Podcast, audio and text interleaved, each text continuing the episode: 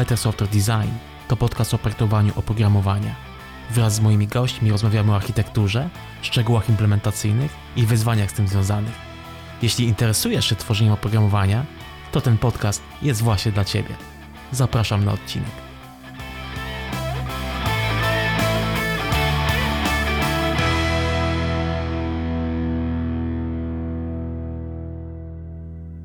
Ten podcast nie bez powodu nazywa się Better Software Design, ponieważ na koniec dnia nie tylko jakość software'u bierze udział w tworzeniu rozwiązania, należy się także zainteresować kilkoma innymi aspektami. I o takich właśnie aspektach będziemy dziś rozmawiać z Piotrkiem Kacałą.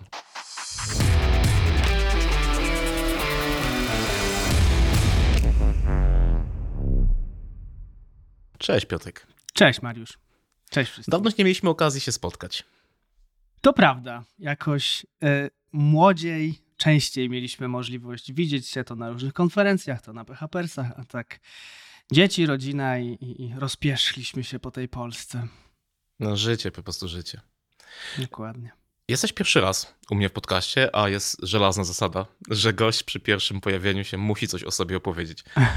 Jak zaczęła się twoja historia z komputerami i czym zajmujesz się dzisiaj? Bo stanowisko i firma, w której jakby pracujesz, no jest taka, powiedziałbym, całkiem, całkiem ciekawa i dosyć rozpoznawalna. Mhm.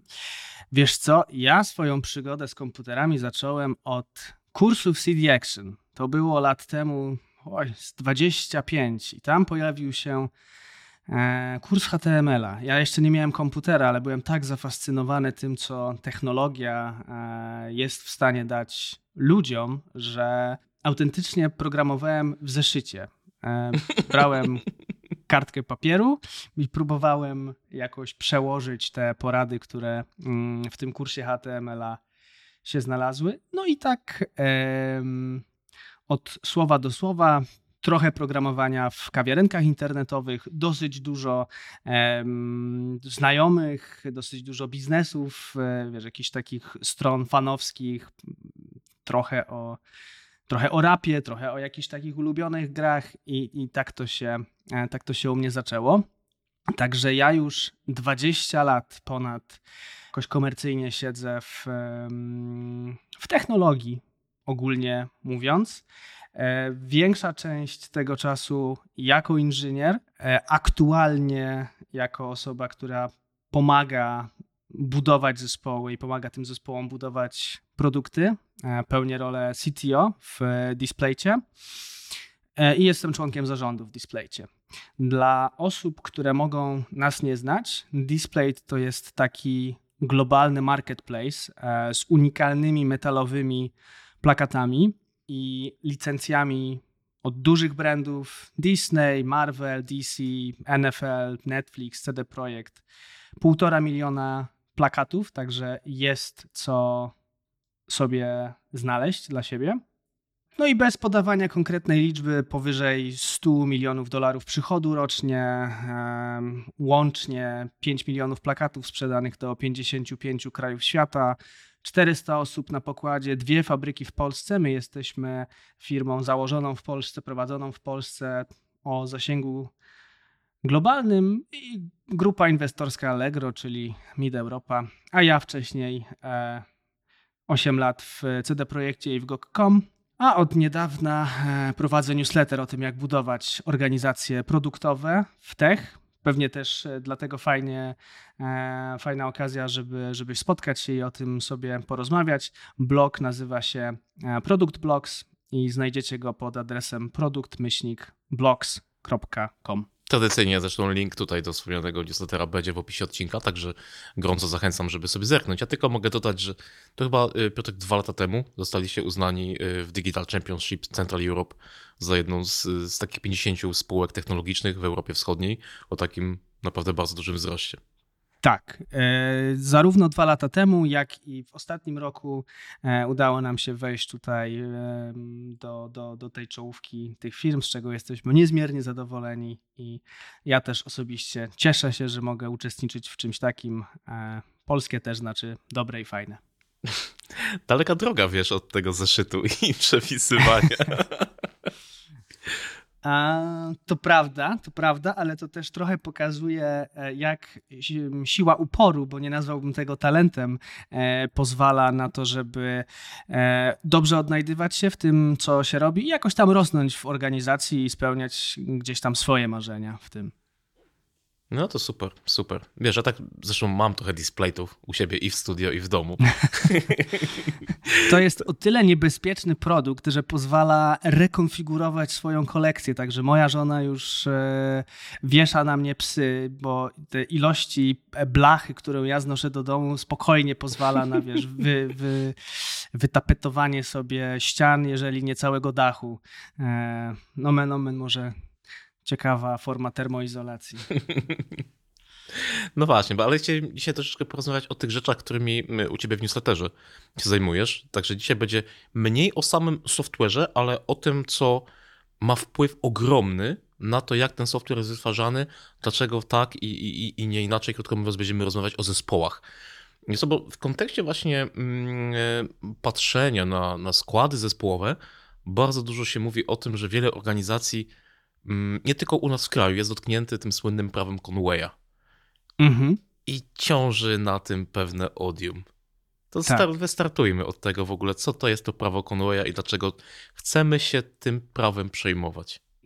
Jasne. No właśnie, bardzo ciekawe jest to, że to, jak zaprojektujesz zespoły, ma bezpośredni wpływ na to, jak e, będzie wyglądała Twoja architektura, więc ten układ zespołowy jest równie ważny jak architektura systemu, architektura kodu i tak dalej. I właśnie o tym mówi prawo Conwaya. Prawo Conwaya mówi o tym, że finalny rezultat pracy, tego nad czym um, zajmują się zespoły, jest w dużej mierze odzwierciedleniem tego, jak są zorganizowane zespoły. Czyli podając przykład, wyobraźmy sobie, że masz cztery zespoły, które mają po dwóch backendowców i dwóch frontendowców i jeden zespół, który opiekuje się bazą danych, do którego te cztery zespoły przekazują pracę. Prawo Conwaya mówi, że architektura całego systemu będzie właśnie przypominała ten design organizacyjny, czyli najprawdopodobniej e, zespoły będą zmierzały w kierunku czterech mikroserwisów z dobrze wydzielonym frontendem, dobrze wydzielonym backendem, które rozmawiają ze sobą, ale piszą do jednej wspólnej, monolitycznej bazy danych.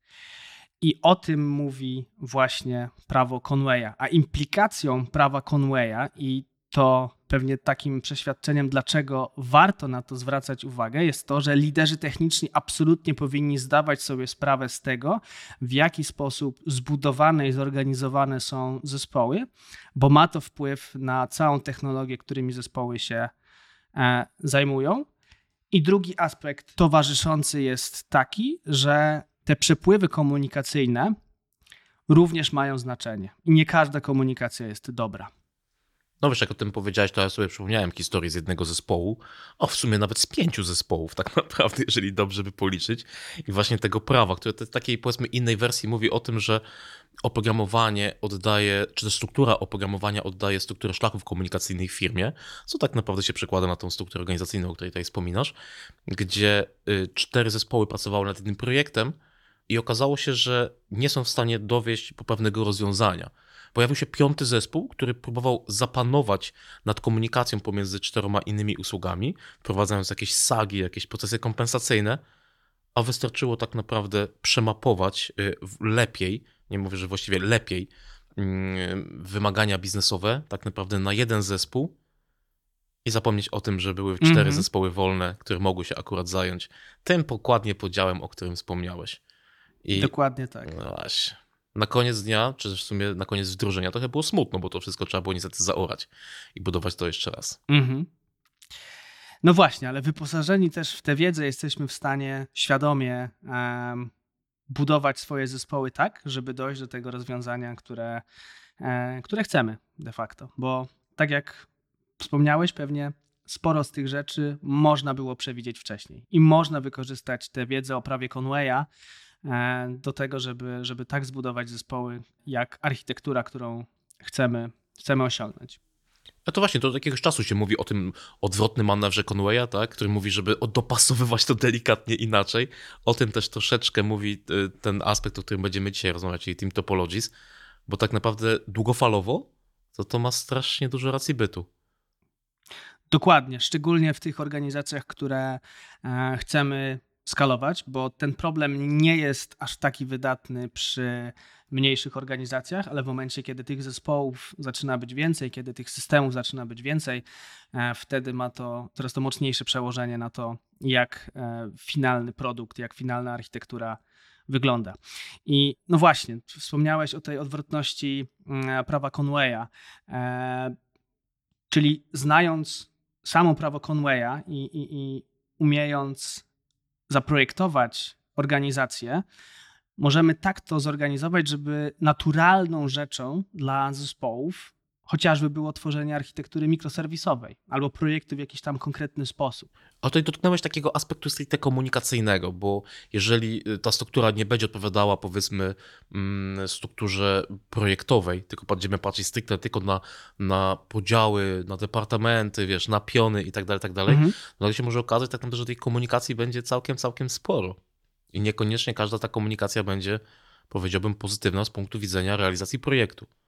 I tak naprawdę zamiast, wiesz, pracować nad y, rozwiązaniem, nad produktem, nad strategiczną wizją i tak dalej, tak dalej, to będziemy spędzać czas na tak zwanej alternatywnej formie pracy, spotkania. Dokładnie, dokładnie tak. I dlatego też na początku wspomniałem o tym, że um, nie każdy rodzaj komunikacji jest dobry i domyślnie zarówno od strony pewnie mm, serwisów, jak i od strony zespołów, dobrym wzorcem jest ograniczanie tej komunikacji e, jak tylko się da. I jest wiele powodów, e, dlaczego chcielibyśmy to zrobić. Pierwszym z takich powodów jest tak zwany ciężar kognitywny zespołów, który mamy.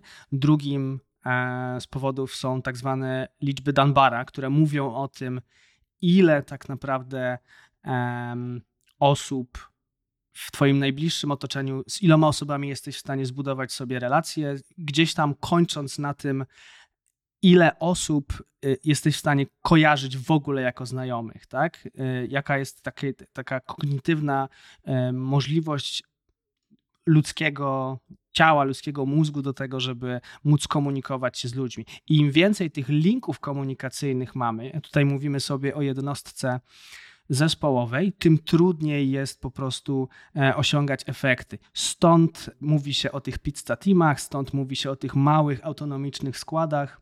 I gdzieś tam finalnie sprowadza się to e, do tego, żeby ograniczać ilość tych linków komunikacyjnych w zespole, w organizacji, w departamencie e, do tej niezbędnej. Ja tak wspominasz o tej liczbie Dunbara, bo to nie jest jakby koncept, który jest gdzieś szeroko rozpowszechniony. Mm, przynajmniej takim świadku powiedzmy programistycznym, o, tak bym to mhm. ujął, to zakładam, że ta liczba to nie wynosi gdzieś w okolicach 50. Jeżeli, patrz, jeżeli, jeżeli patrzymy, wiesz, na ten, na ten taki aspekt y, właśnie z iloma osobami jestem w stanie utrzymywać skuteczną komunikację. Dokładnie.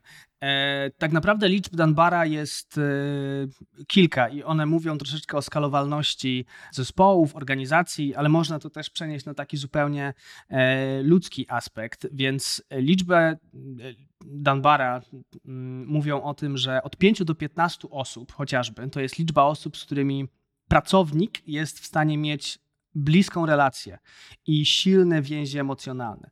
I to jest jakby taki limit, dookoła którego pewnie warto byłoby sobie budować zespoły, czyli nie wychodzić poza 15 e, osób, bo wtedy po pierwsze ilość linków komunikacyjnych będzie bardzo duża, a po drugie te relacje nie będą silne i one będą tym wątlejsze, im więcej osób e, będziesz miał. Także mówimy o tej liczbie pięciu jako, takich, e, jako takim, takiej ilości osób, która jest w stanie posiadać bliskie, naprawdę bliskie relacje e, ze sobą. 15, gdzie już ten limit zaczyna mm, stanowić problem w kontekście jednego, e, jednej jednostki zespołowej, a Team Topologies też mówi o tym, żeby traktować zespoły jako podstawową jednostkę, a nie osoby w e, konkretnych zespołach jako, jako jednostki. Później mówimy o liczbie 50 i to jest jakby liczba, którą Dunbar podaje jako ilość osób, z którymi jesteś w stanie po prostu e, się jakkolwiek przyjaźnić. Potem mówimy o 150 jako o ilości znajomych, z którymi, których jesteś w stanie de facto kojarzyć jakkolwiek i tak dalej, i tak dalej. Także ta, te, te, liczby się skalują w górę, natomiast właśnie ten, ten segment 5, 15, 50, 150 dla większości organizacji to są te takie limity graniczne dookoła, których warto byłoby się zastanowić, czy nie chcemy podzielić zespołu, czy nie chcemy podzielić departamentów, czy nie chcemy podzielić jakichś tam organizacji w ramach organizacji. No, z punktu widzenia organizacji to chyba lepiej pracować w składzie, który się dobrze zna, dobrze zna swoje możliwości, niż y, pracować z kimś, kogo wiesz, kojarzę. A to jest jakaś, wybacz to sformułowanie, randomowa osoba, którą widzę dwa razy do roku. Zdecydowanie, bo właśnie e, istotne w całym takim designie organizacyjnym jest pewnie to stwierdzenie, że zespół to coś więcej niż ilość osób, które w nim są, że zespoły są najbardziej istotną jednostką, którą powinniśmy się przyglądać, że struktura zespołów jest tak samo ważnym elementem budowania oprogramowania, jak architektura kodu czy systemu i zespoły performują dużo lepiej niż suma tych indywiduów, jeżeli chodzi o kreatywność, jeżeli chodzi o e, wiedzę domenową, jeżeli chodzi o problem solving, e, czy e, problemy, które wymagają dużej ilości informacji, a w większości przypadków takimi problemami właśnie zespoły software'owe się zajmują. Zespoły też są czymś, nad czym ciągle musimy pracować. To nie jest też tak że dzisiaj sobie ustalimy i stoimy w miejscu e, i ta sytuacja się nie zmieni.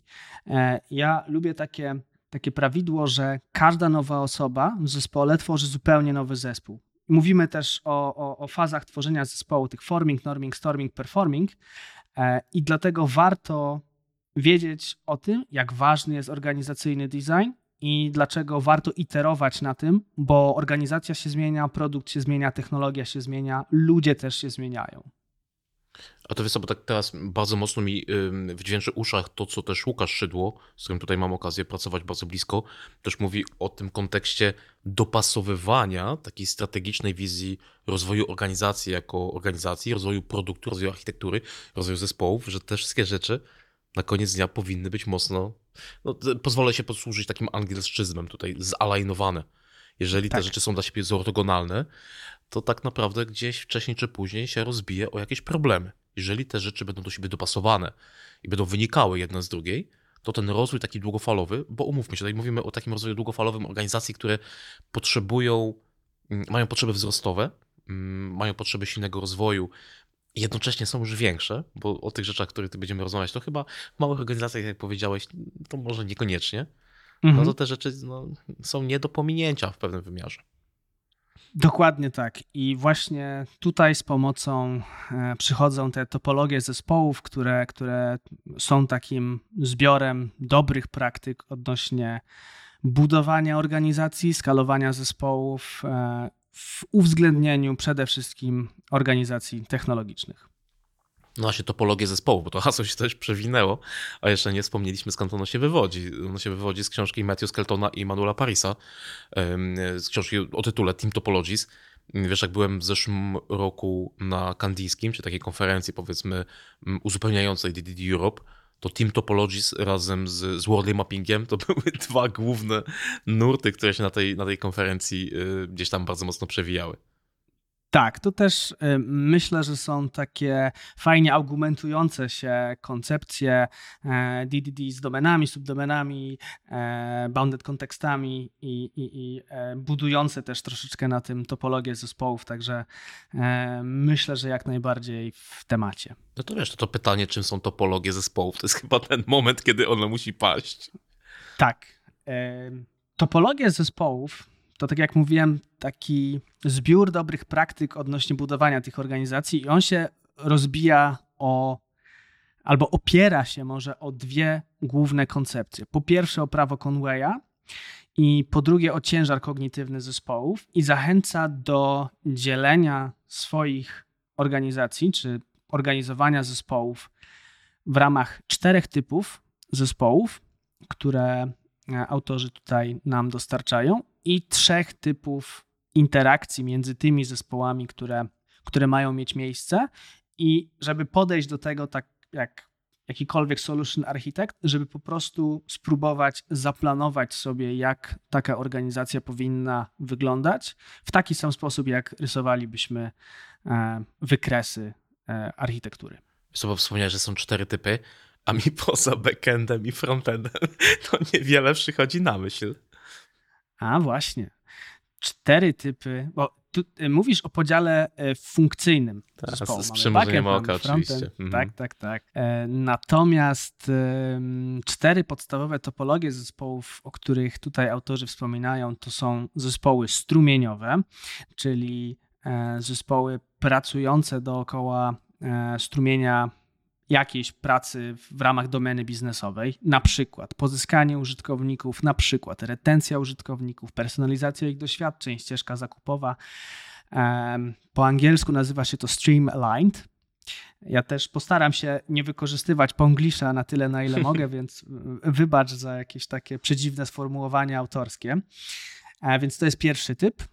E, drugi typ to są zespoły platformowe, coraz to popularniejsze nomen omen e, w, w branży, powiedziałbym, z celem budowania platformy do zwiększania autonomiczności tych zespołów strumieniowych. E, czyli trochę też takim pomniejszym celem jest wyautomatyzowanie się tych zespołów platformowych ze swojej pracy. Czyli oni dostarczają e, API, z których mogą korzystać mm, zespoły strumieniowe, e, toolset, serwisy, e, sporo wiedzy, support, platformę DevOpsową i tak dalej, i tak dalej, do tego, żeby zespoły strumieniowe były w stanie skupić się na swojej domenie i nie zajmowały się niczym, niczym więcej. Dają taką platformę, na której zespoły strumieniowe są w stanie budować swoje oprogramowanie. E, trzecim typem zespołów są tak zwane zespoły umożliwiające, czyli enabling, e, które mają za zadanie zwiększanie kompetencji zespołów strumieniowych. Czyli wyobraźmy sobie, że wprowadzamy sobie do organizacji nową technologię. Na przykład piszemy w PHP, chcielibyśmy przejść na Java. Zespół platformowy tworzy nam platformę do tego, żeby zespoły były w stanie wydawać E, kompetencje są pozyskiwane głównie przez zespoły umożliwiające i potem są wtłaczane przez te zespoły do zespołów strumieniowych, czyli najczęściej wygląda to w ten sposób, że te zespoły umożliwiające przyczepiają się na chwilę do zespołów strumieniowych, pokazują jak pracować z daną technologią, jak pracować z danym zagadnieniem, bo to nie musi być tylko technologia, może być, nie wiem, dobry pipeline continuous deploymentów, automatyzacja testów, czy, czy, czy, czy inne technologiczne e, zagadnienia i wtłaczają tę wiedzę, po czym odczepiają się jakby od tych zespołów i pracują z kolejnym zespołem. A czwarty rodzaj? Czwartym typem zespołów są zespoły obsługujące skomplikowane systemy, czyli complicated system czy subsystem teams. I to są zespoły, które biorą jakiś skomplikowany kawałek domeny wy, wymagający dużej wiedzy eksperckiej, na przykład jakieś konkretne algorytmy, modele matematyczne, czy y, jakieś takie rzeczy wynikające, wymagające dużej znajomości e, compliance w ramach danej domeny, e, nie wiem, modele finansowe i tak dalej. I one obsługują tylko ten system. One mają zmniejszać e, ten ciężar kognitywny, który byłby w zespołach strumieniowych, gdyby miały też się zajmować tymi e, skomplikowanymi systemami.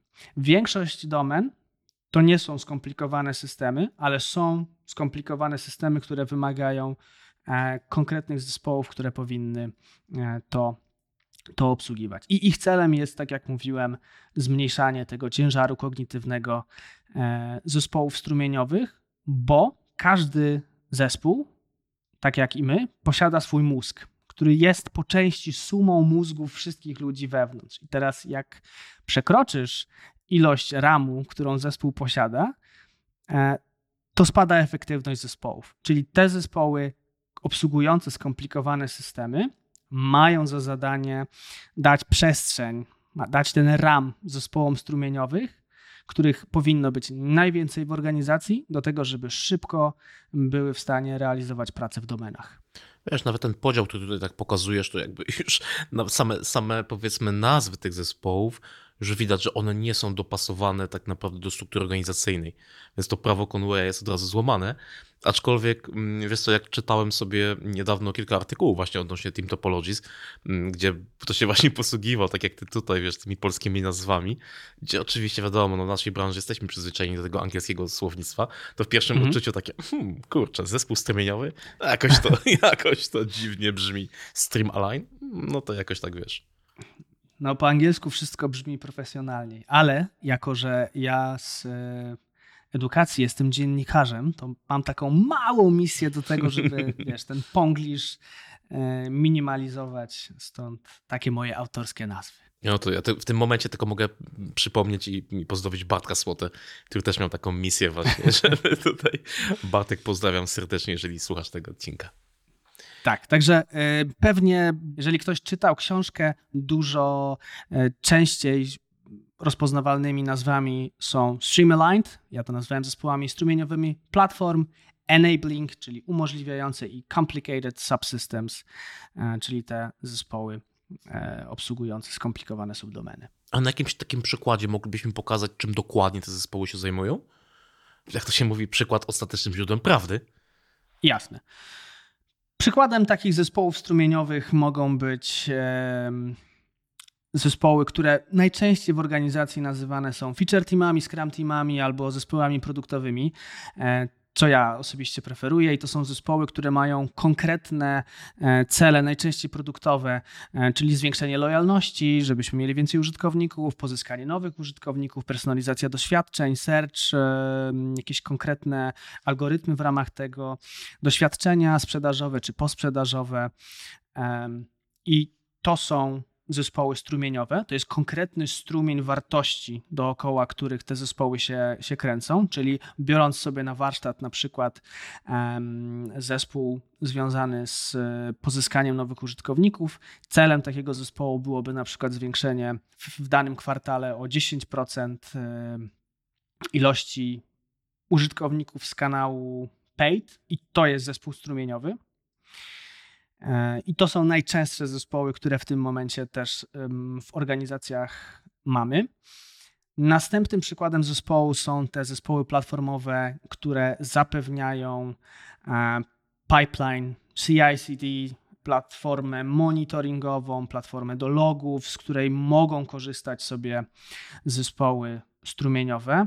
Zespoły enabling to mogą być zespoły wdrażające dane technologie, czyli mamy już tę platformę CI/CD, ale zespoły strumieniowe jeszcze nie wiedzą, jak, jak z niej skorzystać. Od tego są zespoły typu enabling, które przyczepiają się do zespołów strumieniowych i mówią: Słuchajcie, to jest nasza platforma CI/CD, tak z niej korzystać. Teraz spędzimy z Wami kilka miesięcy, nauczymy Was. Od, po tych kilku miesiącach to jest na Waszym utrzymaniu i mamy e, finalny przykład tych zespołów e, obsługujących skomplikowane subsystemy, czyli wyobraźmy sobie, że mamy jakiś skomplikowany algorytm e, albo bardzo, bardzo legacy system, który wymaga wiedzy konkretnych osób i to jest jeden zespół, który obsługuje ten subsystem, inne zespoły przez jakiś taki prosty interfejs komunikacyjny są w stanie e, nanosić pewne zmiany, ale te zmiany realizuje tylko ten zespół.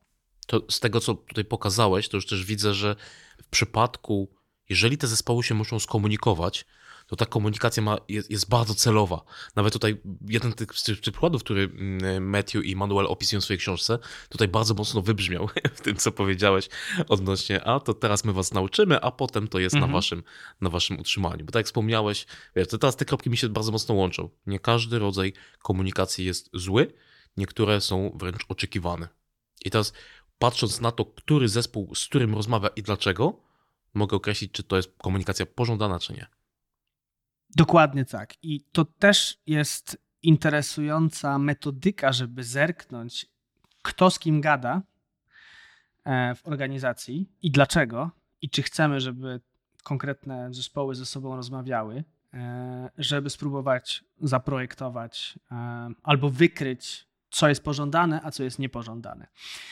Tak jak mówiłem, i ty też zresztą wspominałeś o tym, no, naszym celem jest dostarczanie wartości w organizacjach produktowych, a nie siedzenie na spotkaniach i gadanie ze sobą. Dlatego trzeba bardzo strategicznie podejść do, do tego zagadnienia. I wiedzieć, jak zamodelować te modele współpracy w taki sposób, żeby to było efektywne i żeby zespoły mogły skupić się na robocie, a nie na gadaniu. To w tych topologiach zespołowych jakie rodzaje komunikacji występują? Trzy typy interakcji zespołowych, o których mówią autorzy, to model współpracy, model X as a Service i model facylitacji. Model współpracy oznacza ścisłą współpracę jednego zespołu z drugim zespołem i dzielenie odpowiedzialności między zespołami. Plusem tego jest zwiększona innowacyjność, e, zwiększone tempo w pierwszych fazach e, współpracy, natomiast długofalowo jest to dosyć nieefektywny model, bo ten ciężar kognitywny, on się po prostu przelewa na zespoły. Tego ramu jest efektywnie po prostu dużo mniej w tych, w tych zespołach. Mamy niejasne granice odpowiedzialności. Coś ci padło w systemie i teraz kto jest odpowiedzialny? Jeden zespół, drugi zespół, także trzeba obsługiwać te sytuacje. Cała złożoność organizacyjna nam wzrasta. A mamy duży narzut koordynacyjny. Podałem jeden z takich um, przykładów, a finalnie zespoły pracują wolniej, więc jest to fajna faza do tego, żeby wyswarmować jakby dany, e, dany, dany problem, ale potem jakby przybić sobie piątki i się rozejść. I tutaj wchodzi nam ten drugi tryb interakcji, czyli X as a service, gdzie mówimy o konsumowaniu albo udostępnianiu, bo to jest dwu, um, dwustronna komunikacja oczywiście, e, jakiegoś takiego elementu odpowiedzialności zespołu przy minimalnej potrzebie współpracy. Czyli mówiąc inaczej, tak jak programista z programistą, zespół udostępnia takie małe swoje API, do którego możesz się wbić i coś zrobić. Czyli podając, podając przykład, Mamy zespół, który jest odpowiedzialny za katalog produktów w danym e-commerce. To jest ich domena, oni to e, konsumują, ale wyobraźmy sobie, że mamy inny zespół odpowiedzialny za e, ścieżkę sprzedażową, gdzie masz koszyk i potrzebujesz wrzucić coś do koszyka i musisz wiedzieć, czy masz to na stanie, jaki jest obrazek, jaki jest tytuł tego, tego produktu. Więc tak samo jak z API konsumujesz sobie za pomocą API, robisz strzał do konkretnego API, wyciągasz te informacje i w bardzo podobny sposób właśnie działa ten model współpracy X as a Service. I tutaj to powiedziałbym, że jest taki, takie naturalne następstwo tego, tego e, pierwszego typu współpracy, gdzie masz dużo jaśniejszy ownership, gdzie już masz mocno ograniczony ten ciężar kognitywny zespołu Minusem jest to, że ta innowacja może nie będzie taka super wysoka, bo nie masz 40 osób, które próbują roz, rozwałkować jeden problem, a, a dużo mniej. X as a Service jest typowym rodzajem współpracy przy zespołach platformowych i przy zespołach Complicated Subsystem. I bardzo często występuje też jako druga faza um, przy, przy zespołach typu Stream Aligned, czyli strumieniowych.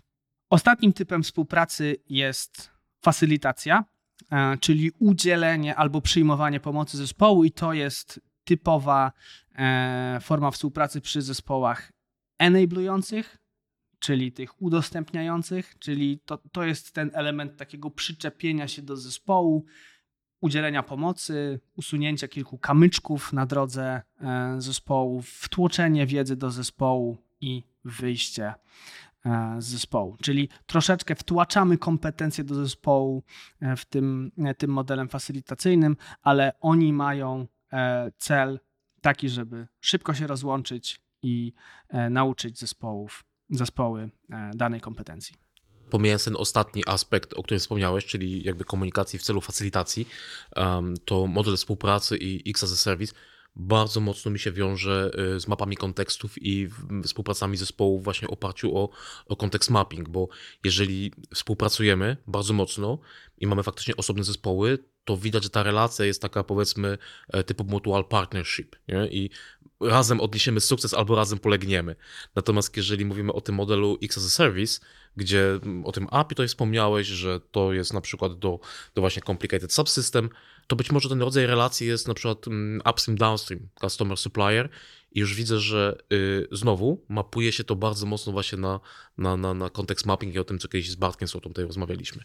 I świetnie się te rzeczy uzupełniają, bo z jednej strony właśnie ta taka strategiczna wizja powiedzmy przedsiębiorstwa, rozbita właśnie osób domeny, bounded konteksty, a z drugiej struktura organizacyjna, struktura zespołów i współpraca między zespołami. Co znowu muszę wrócić tutaj do Łukasza Szydły i jego tutaj wyrównywania, alignowania obydwu, czy w sumie trzech perspektyw. Tak, to tak jak mówiłem, pewnie nie bez. E, pewnie jest przyczyna ku temu, żeby na jednej konferencji w podobny sposób jakby rozmawiać o tych trzech tematach. To są e, tematy wiążące się. Fajnie, że też jako branża coraz większą świadomość zyskujemy w tym, w tym aspekcie i że oprócz tego, że wiemy jak napisać dobry kod, też wiemy jak zrobić tak, żeby całe zespoły, całe systemy, całe produkty ze sobą rozmawiały, jakie są implikacje naszych decyzji. Tylko tu jest jeden taki problem, który często, jeżeli mogę na chwilę wyciągnąć, wiesz, książkę Evansa o DDD, człowiek sobie to przeczyta, a potem otwiera repozytorium i widzi coś, co wygląda delikatnie, w cudzysłowie, teraz macham tutaj mm. mocno rękami, wygląda inaczej. Tam jest jakiś monolit. Wiesz, książka mm, Team Topologies, piękna wizja, zaglądam, wiesz, następnego dnia po przeczytaniu tej książki do, do, do mojej organizacji, patrzę, jeden zespół 50 osób. I w przypadku powiedzmy podejścia opartego DDD, jeżeli zależy nam na wizji rozwoju i tak dalej, i tak dalej, możemy zrefaktoryzować. Pytanie, jak przejść na poziomie organizacji z takiego modelu, wiesz, jeden wielki zespół, wszyscy ze wszystkim, wszystko poplątane, do postaci, w której istnieją te cztery typy zespołów i komunikacja jest bardzo mocno strukturyzowana i minimalizowana tam, gdzie nie ma sensu. Jest bardzo fajna infografika na stronie teamtopologies.com, która pokazuje całą ścieżkę, którą można obrać, żeby dojść do tego punktu. Ja spróbuję tak krok po kroku pokazać, jak mogłoby to wyglądać. Oczywiście diabeł tkwi w szczegółach i tutaj też e, parę razy trzeba się oparzyć, żeby, żeby dojść do takiego modelu, e, który będzie pasował. I tak jak mówiłem, jest to model ewolucyjny, czyli to, co zadziała nam teraz, w tym roku, przy tym układzie zespołów, prawdopodobnie nie zadziała nam e, rok później, bo zespoły się zmienią, więc warto wiedzieć o tym, że to nie jest skończona praca. Więc pierwszym krokiem, który warto sobie zrobić, wprowadzając czy chcąc wprowadzić sobie Team Topologies do własnej organizacji, to jest e, identyfikacja, roz, rozrysowanie sobie zespołów, które, które mamy i które chcemy, i zastanowienie się, jakie są podstawowe streamy wartości, które chcielibyśmy mieć w organizacji. Takim streamem może być na przykład pozyskanie użytkowników, na przykład chcemy inwestować w obszar searcha, na przykład kwestie um, retencji użytkowników, czy kwestie personalizacyjne. Jest różny klucz tutaj doboru tych strumieni. Można się kierować user journey, można się kierować personami, można się kierować strategią produktową. Musimy sobie to przede wszystkim zmapować. Drugim krokiem jest próba zmapowania konkretnych typów zespołów, czyli strumieniowy, platformowy, e, enabling mm, i complicated subsystems do tej mapy, którą sobie właśnie stworzyliśmy. Trzecim krokiem jest taki test, czy ten ciężar kognitywny na zespołach nie jest zbyt wysoki. I w jaki sposób to, to zrobić? Musimy sobie powiedzieć, że nasze zespoły będą stabilne, nie będziemy ich e, zmieniać, że wiemy, czy pracujemy z domeną prostą, złożoną, skomplikowaną i w odpowiedni sposób też dobieramy ilość takich domen, przy których jeden zespół jest w stanie pracować. Limitujemy ilość dostępów do zewnętrznych systemów, na których zespół może pracować. Kolejnym krokiem jest stworzenie tych zespołów platformowych, które mają za zadanie ułatwiać życie zespołom typu Streamlined. E, no i potem dopiero zabieramy się do, e, do rozbijania monolitu, no bo jakby nie da się tutaj ukryć, że, że e, ten rodzaj designu organizacyjnego raczej skłania się ku małym serwisom, które oddajemy w ręce bezpośrednich zespołów, które mają end-to-endowe odpowiedzialność za utrzymanie tego, e, tego wszystkiego, czyli e, z, jeżeli nie chcemy decydować się na rozbicie monolitu, to prawdopodobnie ciężko będzie nam pracować e, w, z topologiami zespołów. Na szczęście już jako branża od paru ładnych lat rozumiemy, jakie są plusy i minusy tego podejścia i coraz więcej e, organizacji rozumie, dlaczego warto przejść w, w, w ten model. No i potem stosujemy ten reverse conway, tak? czyli zastanawiamy się, w jaki sposób e, dobrać osoby, kompetencje do zespołu, żeby stworzyć jakby architekturę, na której, e, na której nam zależy. W ostatnim etapie tak naprawdę rysujemy sobie te linie współpracy pomiędzy zespołami, czyli albo collaboration, albo X as a service, albo facilitating. No i obserwujemy, jak, jak to wygląda w, w dużym skrócie. Tak, taka ta droga mniej więcej jest. Tu miałeś taki bardzo fajny y, wątek wrzuciłeś na temat tego dopasowywania ilości takich, powiedzmy, problemów do zespołu. Aż mi się skojarzyły te prezentacje z Kandińskiego, gdzie właśnie w tym celu mm, ktoś oglądał jakie umiejscowienie na mapie Wordleya ma dane zagadnienie, bo jeżeli ten temat dotyczy czegoś świeżego, czyli na, na, na tym powiedzmy wykresie mm, e, Wordleya umieścilibyśmy go w sekcji Genesis, to prawdopodobnie nie chcielibyśmy zbyt wielu takich e, powiedzmy obszarów zrzucać na jakiś zespół. Natomiast im więcej to jest w tym obszarze commodity, to znaczy, że prawdopodobnie to jest koncept już dosyć mocno znany, to takie obciążenie kognitywne, do tego wielokrotnie tutaj się odnosiłem w wcześniejszej części rozmowy, nie jest już tak duże i ten zespół może tak naprawdę ogarnąć, krótko mówiąc, więcej. Dokładnie. I to też w książce e, zostało przedstawione jako trzy typy domen, z którymi zespół może się mierzyć. I jakieś takie heurystyki dookoła przydziału tych domen. Te trzy typy domen to jest domena prosta, domena skomplikowana i domena złożona. E, różnica między skomplikowaną a złożoną wynika e, z tego, że domena skomplikowana to jest po prostu długi ciąg dojścia do, do czegoś, a domena złożona e, po prostu wymaga dużego brain power. Potrzebujesz mieć kogoś, kto naprawdę dobrze kuma, jak to działa. To może nie, nie wymagać dużo czasu, ale wymaga bardzo konkretnych kompetencji. I teraz te heurystyki są, są takie. Jedna domena przez domenę mam na myśli na przykład domenę personalizacyjną, nie powinna przynależeć do więcej niż jednego zespołu. To jest pierwsza heurystyka. Druga, dwie, trzy proste domeny mogą przynależeć do zespołu, ale nie więcej. Trzecia heurystyka jest taka, że jedna złożona domena jest wystarczająca, żeby zapełnić prawdopodobnie pełen ciężar kognitywny jednego zespołu. Czyli jeżeli mamy jakiś skomplikowany algorytm, który dajemy, czyli mamy jakąś taką naprawdę złożoną domenę dajemy to jednemu zespołowi, to prawdopodobnie dając im kolejne domeny, e, niepotrzebnie wygasimy ich efektywność. Po tym, co powiedziałeś, to się rodzi taki troszeczkę przepis na całkiem skrojony zespół mało domen, dobrze określone jakby rola w organizacji, jesteś zespołem strumieniowym albo zespołem wspierającym, mm, z dobrymi określonymi mm, jakby wektorami komunikacyjnymi. Zastanawiam się, czy jest jeszcze coś, jakieś aspekty, po których mógłbym stwierdzić, hmm, ten podział, który wypracowaliśmy, faktycznie ma sens. Mhm. No ja mam bardzo twarde zdanie odnośnie tego, jakie są cechy dobrych zespołów. E, sporo już mówiliśmy o tym, więc ja też może spróbuję jakoś to podsumować, ale może obuduję to jeszcze kolejnymi jakimiś takimi elementami, o które, po które warto sobie sięgnąć, więc... Dowożę. Dowożą, tak, dowożą. To jest, to jest istotne. Wiecie, wiecie co, ale to jest. Um, na koniec dnia ważne. Interesu- mhm. O tyle interesujące, że część zespołów inżynierskich myśli, że ich zadaniem jest dostarczanie kodu.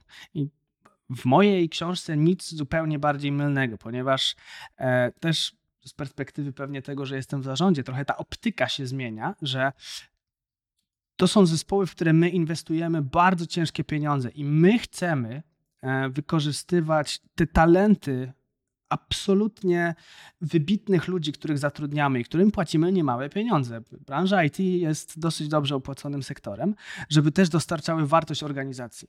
I wartość nie płynie z kodu. My kodu używamy jako takiego płótna do tego, żeby realizować jakąś wartość, najczęściej produktową dla użytkowników. Więc tak, zespoły produktowe, e, większość zespołów dowozi. I warto sobie zdawać z tego, z tego sprawę, że finalnie tą laurką każdego zespołu, szczególnie tych strumieniowych, to są zielone słupki na różnych metrykach, które e, się im wrzuci jako, jako cel. Więc to jest pierwsza rzecz. Drugi aspekt to zespoły, które mają bezpośredni dostęp do klienta, klientocentryczne, tak? Szczególnie te zespoły strumieniowe, ponieważ ja się będę głównie na nich skupiał ze względu na to, że gdzieś tam pewnie ratio tych zespołów strumieniowych do zespołów niestrumieniowych powinno oscylować no, gdzieś tak w okolicach pewnie 5 do 1 na korzyść zespołów e, Streamaligned e, względem zespołów platformowych Enabling i Complicated Subsystems. E, to jest super kluczowe, żeby zespoły miały bezpośredni kontakt z klientem, ponieważ w taki sposób są w stanie zbadać, czy wartość, którą dostarczają, jest rzeczywiście wartością, czy przenosimy taczki z kamieniami. Tak? Chodzi nam o taczki ze złotem. No i właśnie. E, wspomniałeś o, o dostarczaniu wartości. Często te zespoły software'owe spłaszcza się do tego, do takich stenotypistek, którymi, którym dobrze się płaci, tak? Czyli macie tutaj funkcjonalność, weźcie nam to zróbcie, nie? I teraz jakby zespół tych programistów siedzi sobie i sobie klepie jakieś tam. Moja żona nazywa nas klepakami. Nomen, nomen. I ja się kłócę bardzo mocno z e, takim podejściem, ale też istotne jest właśnie zrozumienie, że dobre zespoły nie są zorientowane na output, czyli na ilość dostarczonych cegieł, tylko na outcome. Czy to jest złoto, czy to jest węgiel pewnie teraz, tak? E, czy to są kamienie, czyli output versus outcome. Dobre zespoły są zawsze zorientowane na e, outcome. Dobre zespoły też wiedzą, co e, wchodzi w skład ich odpowiedzialności. Ja lubię sobie myśleć o tym, że mają, są takie trzy warstwy odpowiedzialności zespołów. Pierwszym to jest domena, którą e, przewodzą, na przykład, czyli mają konkretną misję. Naszą misją jako zespołu jest e, zapewnienie, że nasi klienci do nas wracają. Wiemy, że spełniamy tę misję, jeżeli ta metryka, na przykład 30-dniowa retencja idzie nam do góry z kwartału na kwartał. I to jest drugi obszar, czyli mamy, mamy domenę i mamy metrykę. I trzeci obszar to są obszary techniczne, którymi się opiekujemy. Tak? Czyli mamy e, taki serwis, taki komponent. To są rzeczy, przy których, które my tworzyliśmy, które utrzymujemy. Jeżeli coś przestanie działać, to wtedy wiemy, że idziemy do tego zespołu. I dla mnie to jest taka triada e, odpowiedzialności zespołu.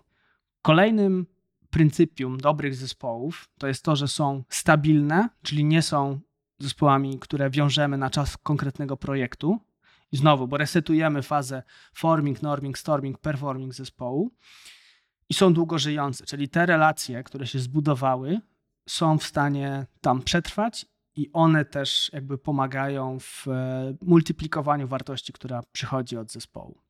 Cross-dyscyplinarne czyli posiadające wszystkie funkcje, które są potrzebne do wykonywania pracy. W zespołach strumieniowych najczęściej posiadanie produkt managera.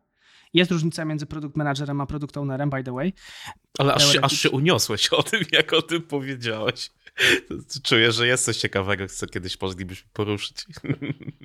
Tak, tak, mam, mam, mam swoje zdanie na ten temat. Prawda też jest taka, że organizacje różnie podchodzą do nazywania swoich ról, więc to nie zawsze, mm. e, nie zawsze product owner e, jest product ownerem w innej organizacji i, i odwrotnie. Czyli najczęściej jakaś osoba, która ogarnia produkt, nie tylko administruje backlog, produkt designer i inżynierowie. To są takie podstawowe kompetencje, które zespół ma w swoim zasięgu i tak definiujemy sobie jednostkę tutaj zespołową. Jak najmniej handoffów, jak to jest tylko możliwe. E, czyli większość odpowiedzialności w ramach zespołu powinna być realizowana przez zespół, czyli QA, monitoring, infrastruktura, w sensie zarządzanie infrastrukturą, tak? provisioning, nowe, e, nowe maszyny, mimo tego, że platforma może dawać samo utrzymanie serwerów i nie wiem, zarządzać klastrami AWS-a, to ja jako członek zespołu wiem, jak sobie stworzyć nowy serwer, położyć serwer, wiem, jak doskalować te rzeczy i to jest w odpowiedzialności również zespołów strumieniowych. Um, Aż mi teraz tak, wiesz, z tyłu głowy dźwięczy chyba Werner Vogel ze swoim słynnym You build it, you run it. Dokładnie. Dokładnie tak. Ale trochę tych wymiarów e, dobrego zespołu, podejrzewam, że to nie jest jeszcze wszystko, co tutaj wiesz, mógłbyś przedstawić, e, opierając się o swoje doświadczenie. Jest tego trochę. Jest tego trochę. Jest. Ale wiesz co, jakby muszę w tym momencie wyciągnąć Linusa Turwalca z, wiesz, spółki, mm -hmm. który mówił uh, talking is cheap, show me the code. To ja muszę teraz powiedzieć talking is cheap, show me your teams. Jak to wyglądało w przypadku Displayta? Um, Żeby ktoś, no tutaj... wiesz, tutaj nie odebrał tego, że Piotrek przyszedł i słodkie pierdu pierdu powiedział, wy, wybacz to sformułowanie, jak to może wyglądać świat, ale jakie są realia. E, fajnie, że to poruszyłeś.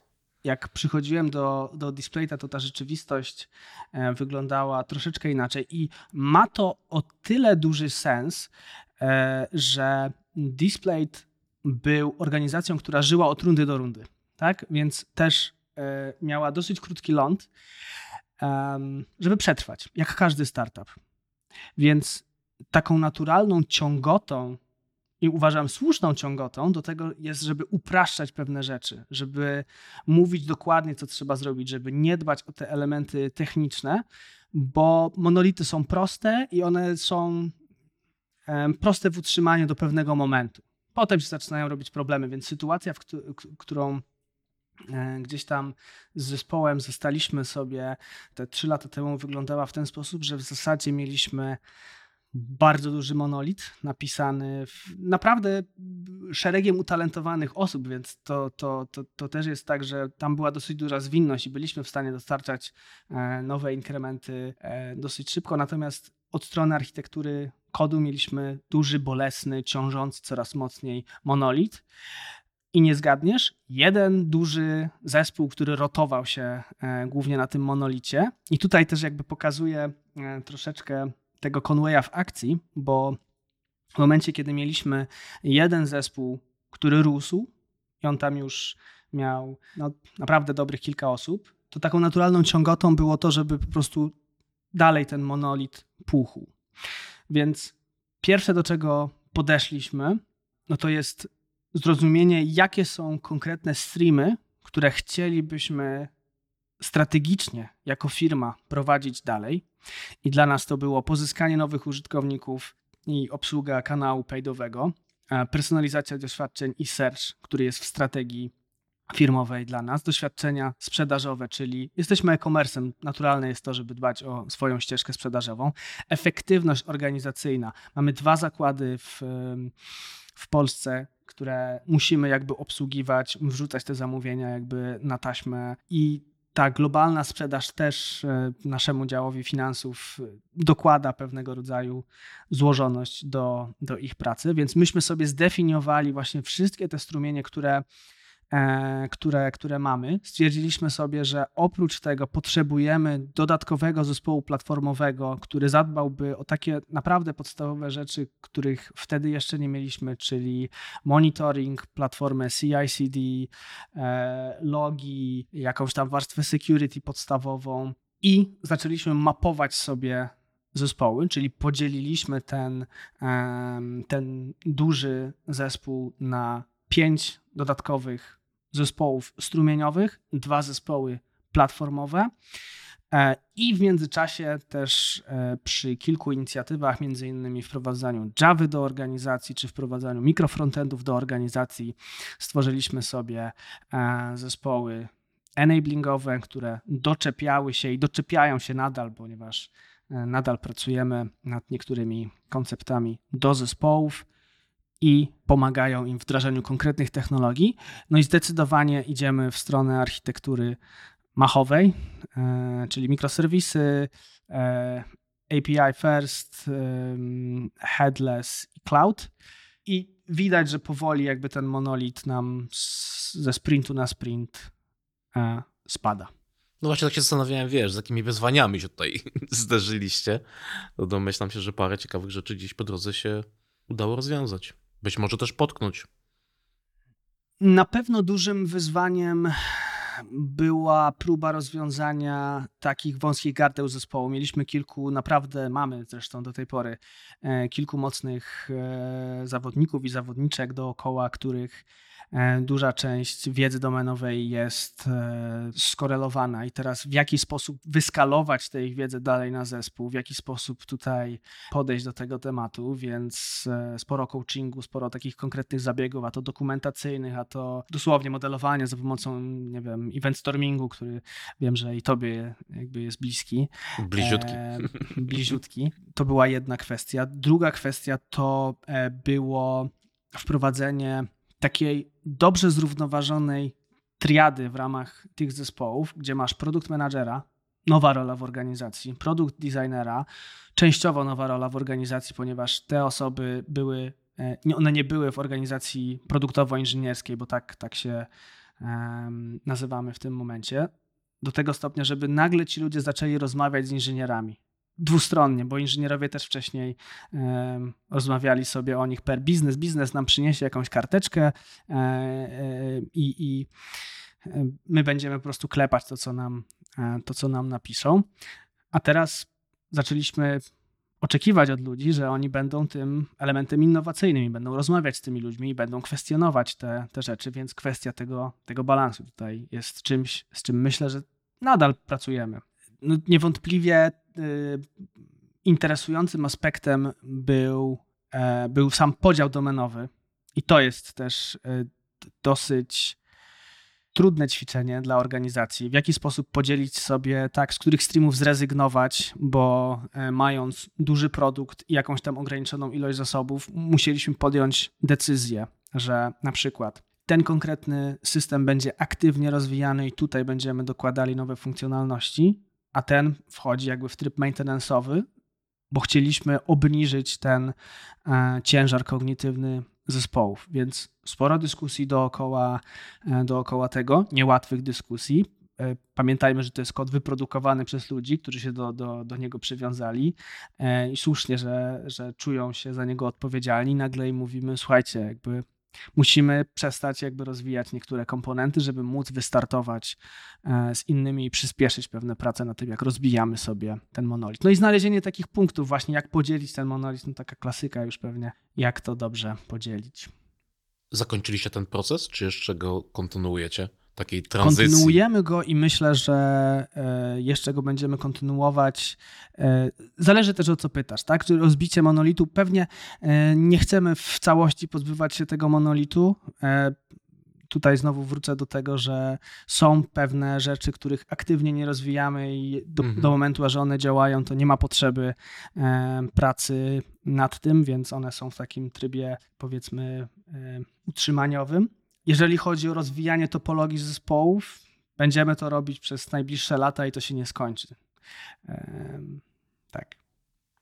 Sobie tak powoli dobijając do brzegu naszej rozmowy, zastanawiam się, jeżeli ktoś by chciał pójść dalej i o tym podejściu mm, Matthew i Manuela doczytać, poza książką oczywiście, do której myślę, że obaj możemy odesłać, czyli Team Topologies, bo od tego się wszystko wzięło, to gdzie jeszcze byś odesłał do tego, żeby o tych e, elementach, o których opowiadałeś, móc zaczepnąć więcej wiedzy. Myślę, że ciekawą, aczkolwiek nietypową książką, która również odnosi się do Team Topologies, jest Empowered e, Martiego Kagena. I to jest książka o leadershipie produktowym i to w jaki sposób wyjść z tego antywzorca funkcjonalności w organizacjach produktowych. Oni bezpośrednio też odnoszą się właśnie do team topologies, ale mówią o tym, jak dobrze to zrobić w organizacjach produktowych. To byłby pewnie taki nietypowy, nietypowy, nietypowe wskazanie, no bo już o kilku rzeczach e, mówiłeś, o kontekst, o kontekst mappingu, mówiłeś o, o, o DDD, także to też są jakby koncepty dosyć mocno z tym powiązane. Tutaj pewnie też mogę wspomnieć o tej inicjatywie, o której mówiłem na samym początku, czyli, e, czyli o moim blogu, który też traktuje o tym, w jaki sposób dobrze organizować e, swoje e, zespoły, swoje organizacje, organizacje technologiczne i jako bonus używa klocków legów do wytłumaczenia części konceptów przynajmniej. Szalenie cieszę się, że moja trzyletnia córka już jest w stanie składać klocki Lego, także ja sobie kupuję Techniksy albo ja sobie za, życzę e, Techniksy, ludzie kupują jej Techniksy, potem ja, ja to składam, a ona sobie siedzi z boku i patrzy na to, co robię. Ehm, także Product Box jest e, takim newsletterem o właśnie tych klockach budulcowych do budowania dobrych organizacji produktowych, technicznych, krok po kroku. I oprócz newslettera dodatkowo ja dołączyłem taką, taką mapę z ponad 100 praktykami. O części wspomniałem dzisiaj, troszeczkę sobie rozmawialiśmy o tych topologiach zespołów, tam też o tym e, mówię, ale takich praktyk gdzieś tam e, e połączyłem sobie ponad 100, ułożyłem je na mapę.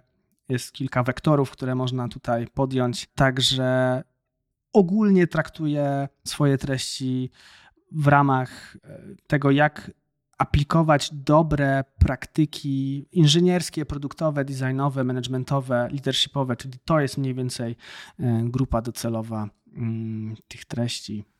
Tradycyjnie zresztą linki i do książek, i tutaj do, do newslettera mm, Piotra będą w opisie odcinka poniżej. Zachęcam do tego, żeby zerknąć, bo Piotrek ciekawe tutaj y, rzeczy wrzuca. Natomiast zastanawiam się, jak mogę spuentować ten odcinek i, i, chyba najlepszym sposobem, y, który znalazłem w ostatnich wiesz, minutach będzie to, że rozwój produktu to nie tylko software, to też zespoł. Piotrko, dziękuję Ci bardzo, że znalazłeś chwilę w swoim zabieganym y, kalendarzu, żeby się podzielić y, wizją. Mogę tylko podziękować. Dzięki Mariusz, bardzo miło było tutaj gościć u Ciebie. Na pewno powinniśmy częściej się widywać i niech to będzie takie nasze przyrzeczenie wobec siebie. E, także do zobaczenia i jeszcze raz dzięki. Trzymajcie się. Cześć.